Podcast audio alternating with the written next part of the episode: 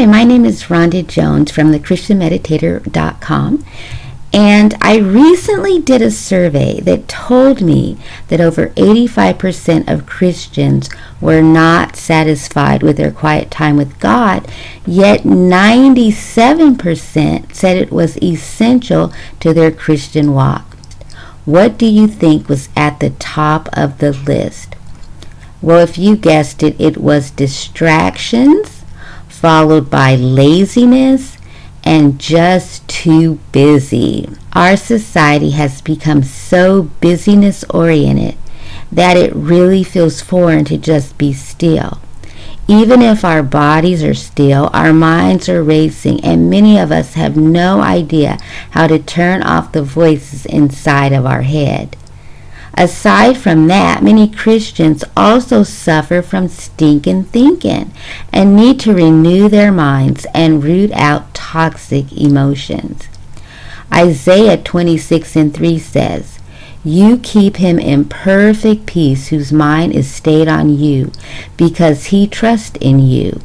If you are experiencing stress, battling with worry or negative thoughts, or feeling disconnected from God on a heart-to-heart level, dwelling in God's presence and meditating on His Word can heal your life and transform your relationship with God. So the question remains, how can we move past the distractions and create a quiet time with God that creates more peace, joy, power, and intimacy in our lives?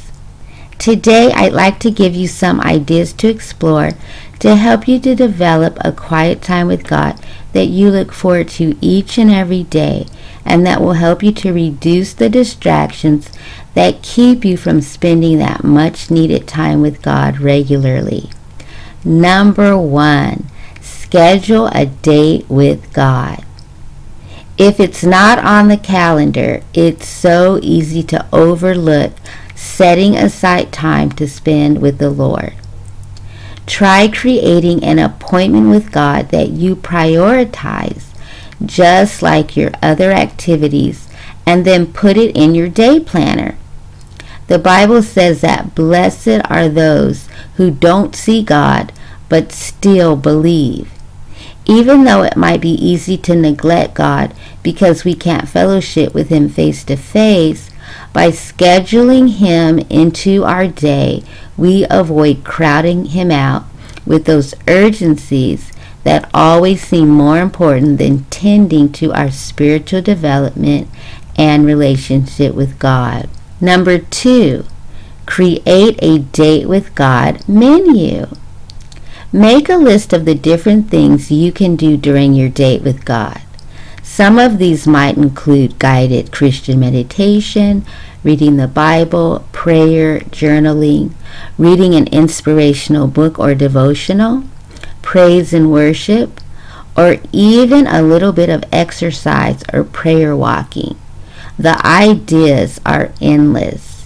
In my book, A Date with God, I share many empowering, fun, and creative ways to make your time with God one of the most important appointments in your day. Number three, mix it up. So even though you have a nice menu, mix it up a bit. Who said you have to do the same things every day? You might decide to do a guided meditation several times a week, pray on Wednesdays, journal on Thursdays, etc. This is a great strategy if you don't have much time to devote. Also, it's okay to do nothing during your quiet time and just sit in God's presence in silence or with soft music playing in the background. The key is just spending some time with God so that He can lift you up and restore you.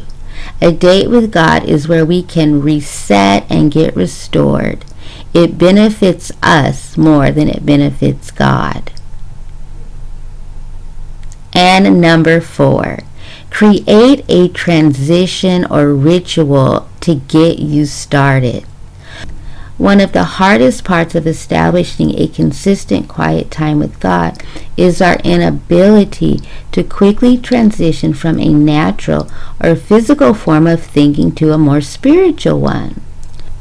Why do you think most church services spend up to an hour on praise and worship? They know that they have to bathe us in God's glory to settle us down and prepare our hearts to receive. Transitions can help us for our quiet time at home as well. For example, before entering into your quiet time, put on some worship music or start a guided Christian meditation. You can even precede these with a hot cup of tea or lighting several candles.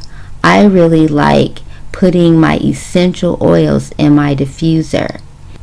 These can help to calm your restless mind, still your body, and prepare you for your time with God. I often find that without some sort of transition, it's difficult for me to relax enough to just be with God and not have this feeling that I have to rush through it or that I have something more important I need to be doing.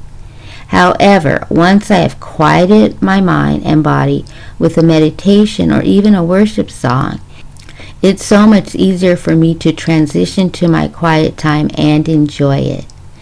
Creating a ritual leading up to your quiet time can make it that much more rewarding.